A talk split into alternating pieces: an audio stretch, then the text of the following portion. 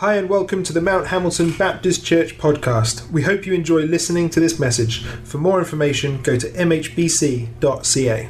Well, as we turn to looking at God's Word together today, I want to tell you a little story about something that I think a lot of us would love to have happen to us. And what happened was there was a man, and he was walking along a beach one day, and he tripped and he discovered an old lamp. And you guessed it, when he picked it up, a genie came out. So the genie stood before him, and as genies do, he said, You have freed me from my lamp, and now I am offering you three wishes. However, he said, My wishes come with a clause. Whatever you wish for, your ex wife will receive double. so the man began, Okay, he said, I would like to be incredibly rich. And sure enough, with the snap of the genie's fingers, all around the man were jewels and stocks and bonds and piles of cash. But miles away, at the feet of his ex wife, tons of money, even more, twice as much money and jewels and investments. Well, said the man, um, for my next wish, I would like to be really good looking.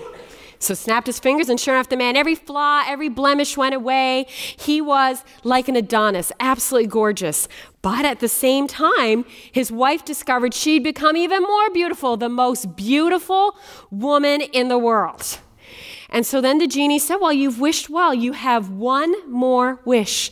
And the man said, Scare me half to death.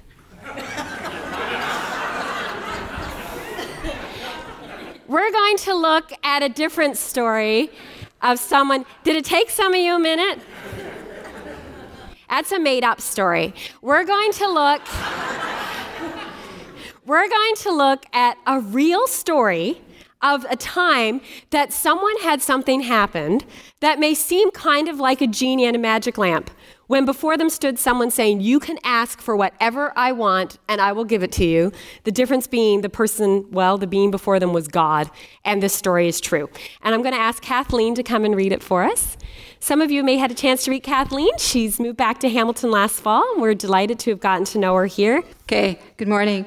I'm reading from Second Chronicles chapter 1, verses 1 to 14 from the NIV. Solomon, son of David, established himself firmly over his kingdom, for the Lord his God was with him and made him exceedingly great. Then Solomon spoke to all Israel, to the commanders of thousands and commanders of hundreds, to the judges and to all the leaders in Israel, the heads of families. And Solomon and the whole assembly went to the high place at Gibeon. For God's tent of meeting was there, which Moses, the Lord's servant, had made in the wilderness. Now David had brought up the ark of God from Kiriath Jearim to the place he had prepared for it, because he had pitched a tent for it in Jerusalem. But the bronze altar that Bezalel, son of Uri, the son of Hur, had made was in Gibeon in front of the tabernacle of the Lord. So Solomon and the assembly inquired of him there. Solomon went up to the bronze altar before the Lord in the tent of meeting and offered a thousand burnt offerings on it. That night, God appeared to Solomon and said to him, Ask for whatever you want me to give you. Solomon answered God, You have shown great kindness to David, my father, and have made me king in his place. Now, Lord God, let your promise to my father David be confirmed. For you have made me king over a people who are as numerous as the dust of the earth. Give me wisdom and knowledge, that I may lead this people for who is able to govern this great people of yours? God said to Solomon, Since this is your heart's desire, and you have not asked for wealth, possessions, or honor, nor for the death of your enemies, and since you have not asked for a long life, but for wisdom and knowledge to govern my people over whom I have made you king, therefore wisdom and knowledge will be given you. And I will also give you wealth, possessions, and honor, such as no king who was before you ever had, and none after you will have. Then Solomon went to Jerusalem from the high place at Gibeon, from before the tent of meeting, and he reigned over Israel. Solomon, um, Solomon accumulated chariots and horses, for he had 1,400 chariots and 12,000 horses, which he kept in the chariot cities and also with him in Jerusalem. This is the word of the Lord. Thank you. So, a bit of a different scenario, right? Um, and this story is interesting. So it starts with a man named Solomon who had just become king of Israel. And this is thousands of years ago. In fact, Solomon is only the third king of Israel. The first king was named Saul, um, and he stopped being king when he was no longer following God. God had removed him. And the next king was David. And David was known as a very good king, a very godly king, still considered the best king of Israel. And David was Solomon's father. And now Solomon has become king. But Solomon has not become king without some uh, political upheaval. What we read has happened just before this is that Solomon's brother, Adonijah, he had already set himself off as king. David hasn't died yet. And he said, he said I'm going to be the king. And then Solomon's mother and Solomon and um, uh, Solomon's mother and David's advisors realize this has happened, and they go to make sure Solomon can be, actually become king because David had chosen Solomon to be king. We believe God had chosen Solomon to be king. And Solomon was a little bit of a strange choice to be the next king. He wasn't David's firstborn. Usually we know the firstborn becomes the king. And Solomon had been born um, in a really controversial circumstance. Some of you may know the story that David, who remember was this really good king, had this time when he blew it badly. And he'd had an affair with a woman. Her name was Bathsheba. And when she grew pregnant to try and cover up that affair, he arranged for Bathsheba's husband to die. He had him killed. He was a soldier and he arranged for him to die in battle. Um, and then uh, when uh, this child that was born of Bathsheba then died, but Bathsheba's next child, David then married her. Her next child was Solomon. And so this is the family line that God uses to be the next king, which is really interesting. Um, and of course, David very much repented of this and said, I shouldn't have done this. And now God's redeeming this whole story, which could be like another whole six sermons. But Solomon is this next king. And so he's already coming to this kingship when things are a little bit, you know, it's been a little bit of a tense time. And so he says, We need to go and seek God. And so they go to this high place called Gibeon. It's seven miles outside Jerusalem. And this is a place where they would worship. And it's where the tabernacle that the Jews had used when they were in the wilderness, that's where they had worshiped in the wilderness. The temple's not built yet, because Solomon is going to build the temple. So he goes there to seek God.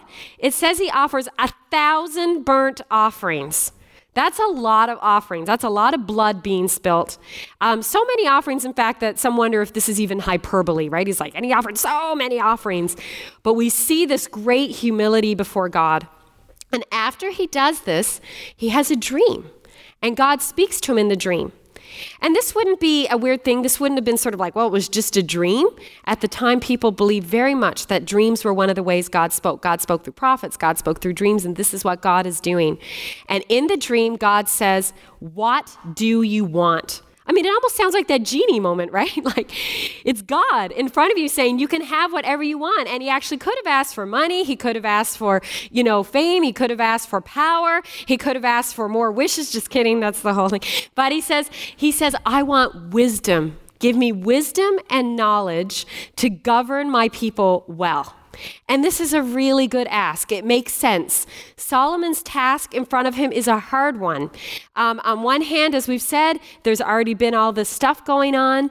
We also think that Solomon was quite young. Some argue that he was as young as 12, but more often we think maybe around the 20 mark. But he was young to become king. And at this time, kings also served as like judges, and people would bring difficult circumstances and ask the king to make a ruling. So you needed them to be wise. And if you know more about Solomon, you know that went, he went on to be known for being exceptionally wise. People would come to him with problems. And of course, this is a big nation. He even says it. He's like, this is a nation where people are as numerous as the dust on the shore, right? Which had been God's promise. So he's got a big task in front of him. Asking for wisdom makes a lot of sense. Don't we all wish for leaders that want wisdom above all else? Don't we see how valuable wisdom would be?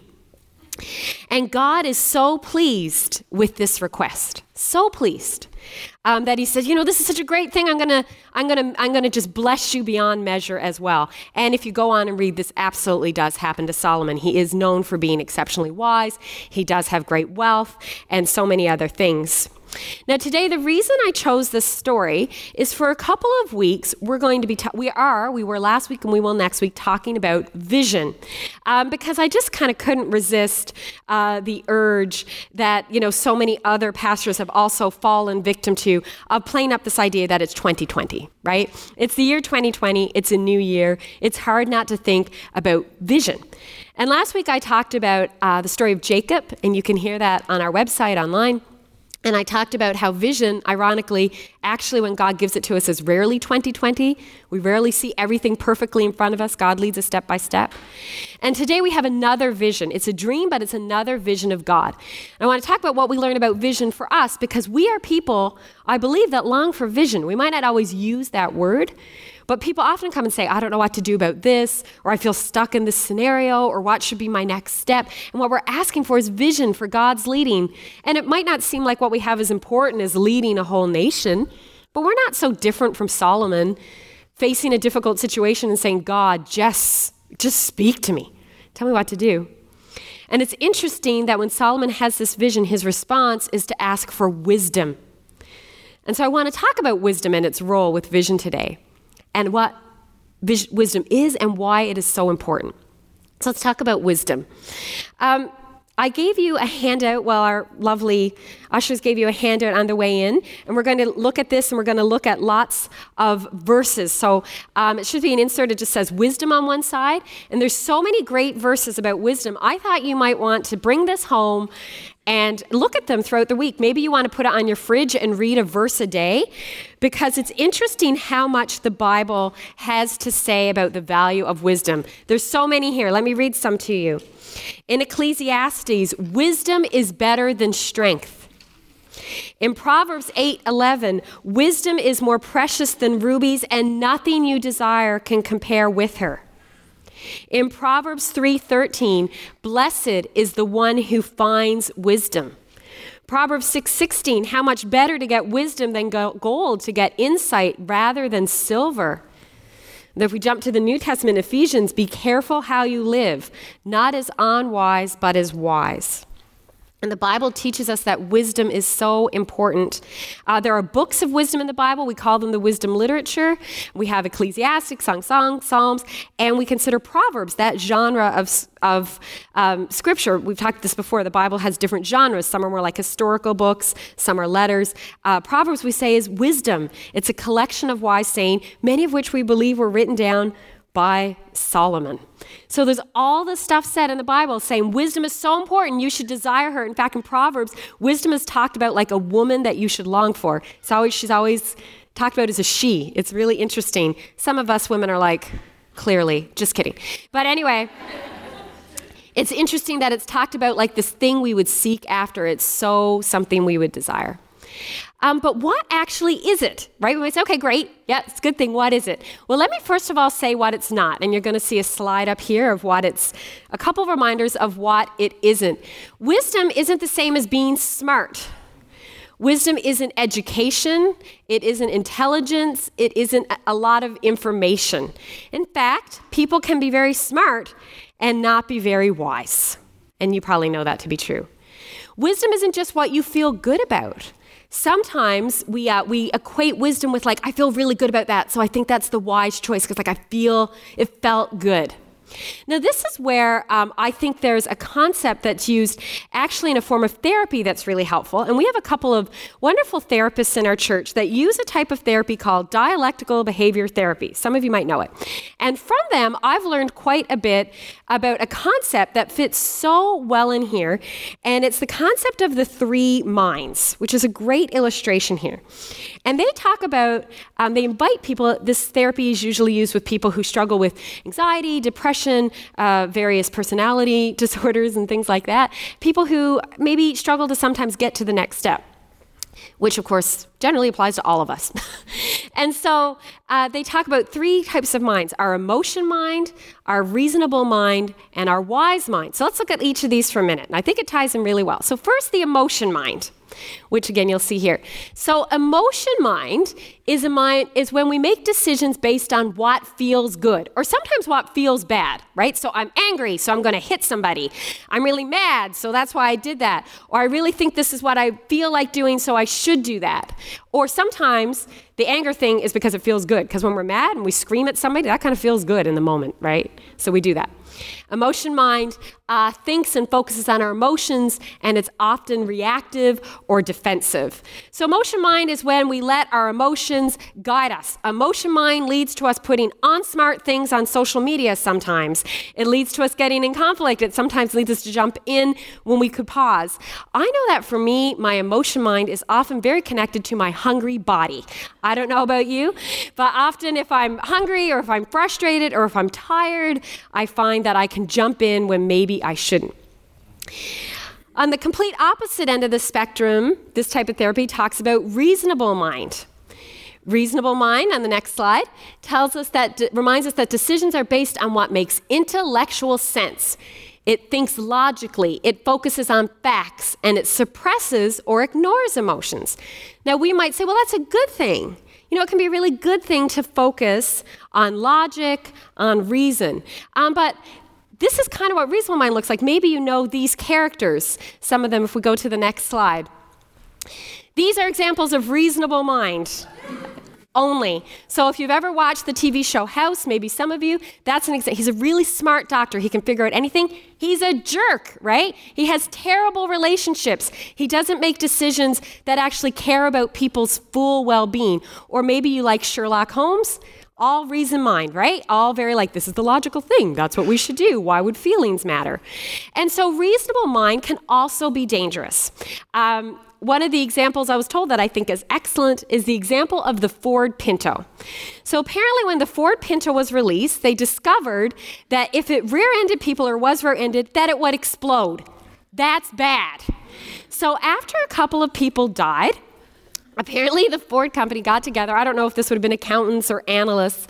And they did some math and they figured, they decided not to recall them because the recommendation was that it was le- it would be more expensive to recall every vehicle than it would be to deal with a few wrongful death lawsuits.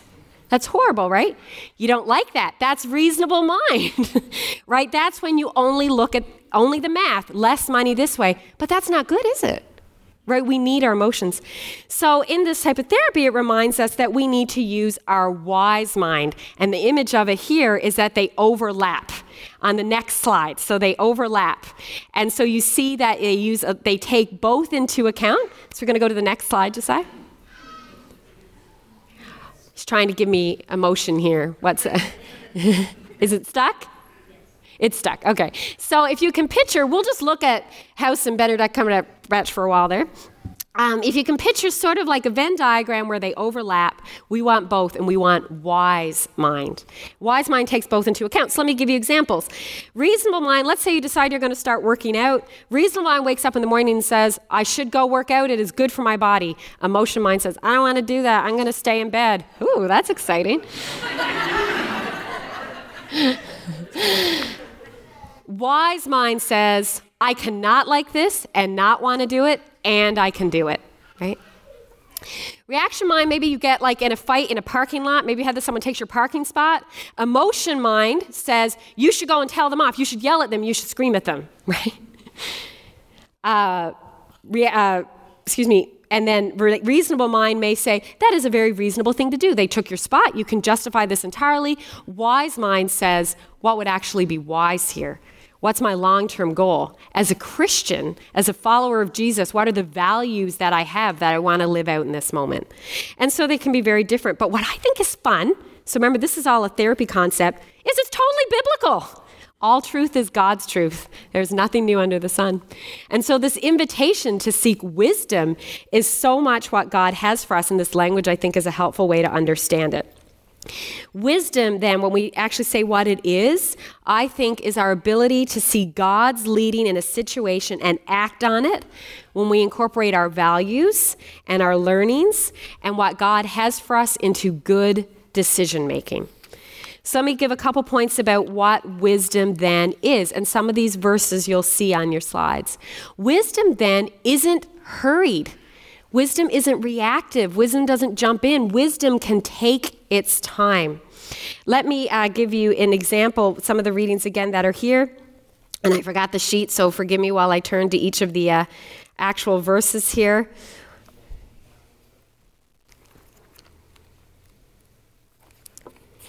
Proverbs 29 11 reads, Fools give full vent to their rage, but the wise bring calm in the end. Oh, that's a good one, eh? Fools bring full vent to their rage. And how often do we do that? But I was so angry. Oh, we can go to the, is the slides back? Yeah, we can go to the next one. This is what wisdom is in the next slide. Um, it's, so it's unhurried. And so it's something that can actually wait. We don't need to jump in to justify ourselves. We don't need to jump in to prove that we're right. We don't need to just react immediately. And I struggle with this too. But wisdom can take its time. In fact, if you take nothing else from this sermon, if you can say, from hence this year, my goal will be to wait 24 hours before I respond to an angry tweet, Facebook message, or email, I think we could change the world, my friends. that could be powerful. Wisdom listens to the perspective of others. And so this is it's amazing how much this is said in Proverbs and scripture, these voice of wisdom. Proverbs 12, 15 says, The way of fools seems right to them, but the wise listen to advice.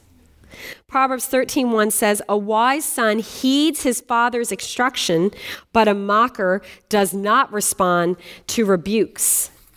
Proverbs 1 7 says, the fear, oh, sorry, that's not the one I want. That's save next. So, all the point here is that we, as when we are wise, we are people who are able to hear others' perspectives. And often the sign that we are not being wise is when we say, well, I don't care what everyone else thinks, it feels good to me. And we've all done it. It's almost certain that you're not seeking wisdom in that moment. Now, the tricky thing is, again, especially on social media, you can always find people that will agree with you. You can find the five people that will agree with everything you say. You can put a nasty post on Facebook about how awful your neighbor is, and you can have 30 people go, They're the worst. You should go tell them off. My invitation would be go look and see who's responding. Are there people whose wisdom you trust pressing the like button? Are they kind of ignoring it? One of the things we want to do is seek the people who have wisdom in the areas we're looking for. One of the things I remember is years ago, a friend of mine was looking for her first apartment and she was way in debt. She just graduated school and she decided she wanted to buy all new furniture. She went and spent like $4,000 on new furniture. And my husband and I are like, What are you doing? And we'd been trying to kind of help this person like get on their feet and see this. And she said, Well, you know, I was talking to my father and he said, You know, I just finished school and it's nice to start on the right foot and I should buy new furniture. And I still remember saying, Your father just declared bankruptcy. Literally. Is that the person to listen to about your financial advice, right? You love them, it's great. But maybe this isn't an area that they're wise. And so we need to be discerning about the voices we're listening to. The other two things that I think are so important and that we must remember as we are followers of God is that true wisdom will align to God's word.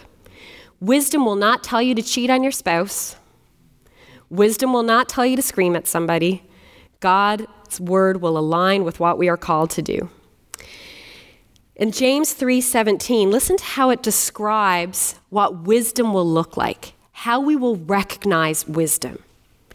Wisdom that comes from heaven is first of all pure, then peace loving, considerate, submissive, full of mercy and good fruit, impartial, and sincere. Isn't that beautiful? That wisdom is pure, that wisdom seeks peace, that wisdom is considerate, that it submits to others, it has mercy, it's sincere. And that's why wisdom starts with God, which was the verse I meant to read earlier. That Proverbs 9:10 says, "Fear of the Lord is the beginning of wisdom." Now, here's the tricky thing. Those of us, most of us in this room, I know not all of you uh, follow God or consider yourselves Christians, but those of us who do believe that wisdom does start with God. But the interesting thing is that godly wisdom will often be in complete contrast to what the world will say is wise. And scripture names that in 1 Corinthians, and that verse is also, I believe, on your handout, when it says, I'm flipping a lot here, forgive me. in 1 Corinthians 1 and what verse did I put down? I think I did uh, 20. 20. Where, I could do the whole chapter, I just want to read the same one. Where is the wise person? Where is the teacher of the law? Where is the philosopher of this age? Has not God made foolish the wisdom of the world? For since in the wisdom of the world, since in the wisdom of God the world through its wisdom did not know him, God was pleased through the foolishness of what was preached to save those who believe. And so it's naming here that this really foolish thing, the cross, is what has saved us, which seems completely illogical. But it names that what will seem wise in the world will often uh, be foolish to us, and what will seem wise to those who follow Christians will often seem like foolishness to the world. And there's so many examples of that. One of those I keep using is reacting in anger over violence. The world will tell us, you know, you need to jump in, you need to make right, you know, get what's owed you. And Jesus says, turn the other cheek. And we believe that's wisdom. Sometimes we will choose doing what's right instead of getting ahead. I remember years ago doing this Bible study with this group of teens, and we had these little scenarios, and I said, Well, let's say someone in your class finds a copy of a test with all the answers on it, and they're all going to use it. Should you use it? And all of them except one went, No, because, you know, the pastor's there. And one went, Yeah, yes. And it was so interesting. He was like, But if everyone else is using it, why wouldn't I use it? I'm going to get, I'll be behind, they'll get a leg up. That's true. That's actually true, right? If they didn't use it, they would be disadvantaged. That seems like foolishness because the wisdom of God can look like foolishness. Sometimes it looks foolish that we give so much of our money away. And we use we can use different examples of this. And I don't say this to boast. I think we just need to hear examples of people to do it. Since I was 20, I gave away 10% of my income and always try to give more.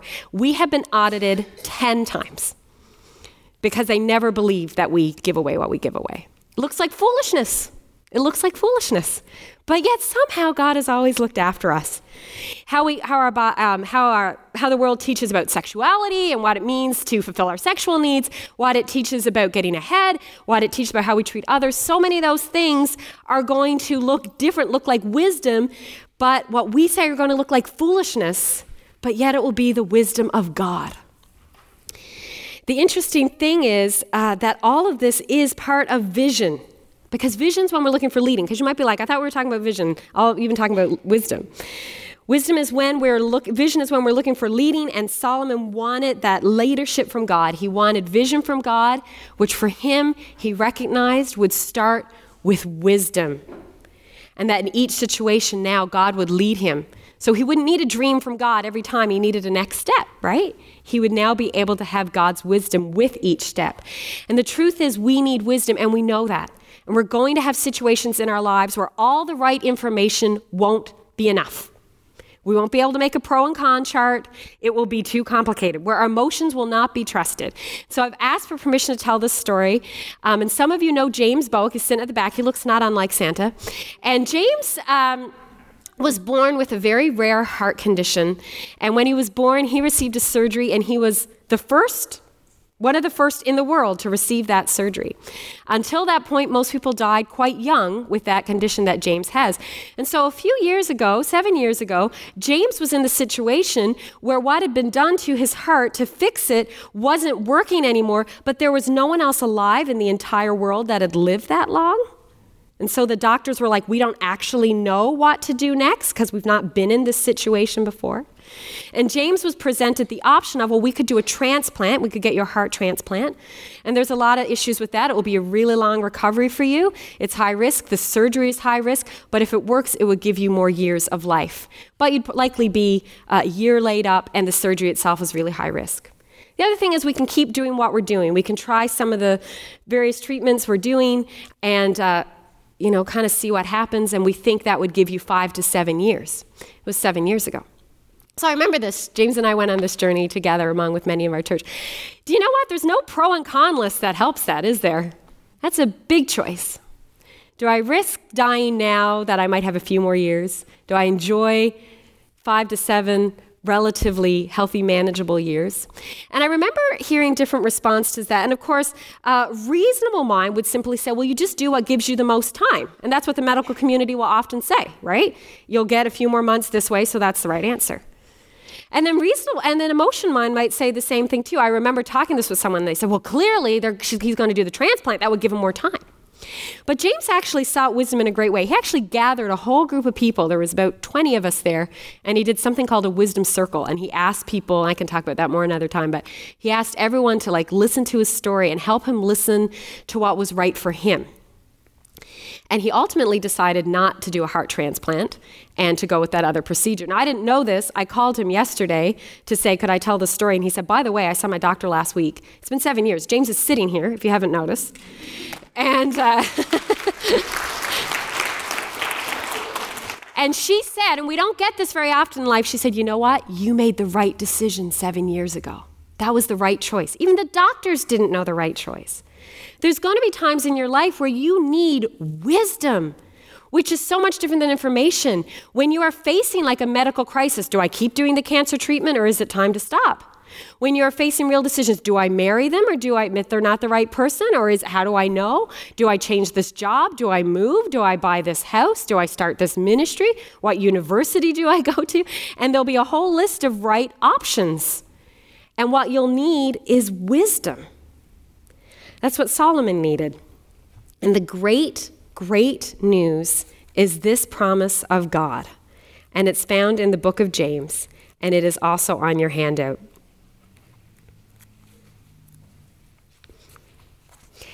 And it reads If any of you lacks wisdom, you should ask God, who gives generously to all without finding fault, and it will be given to you.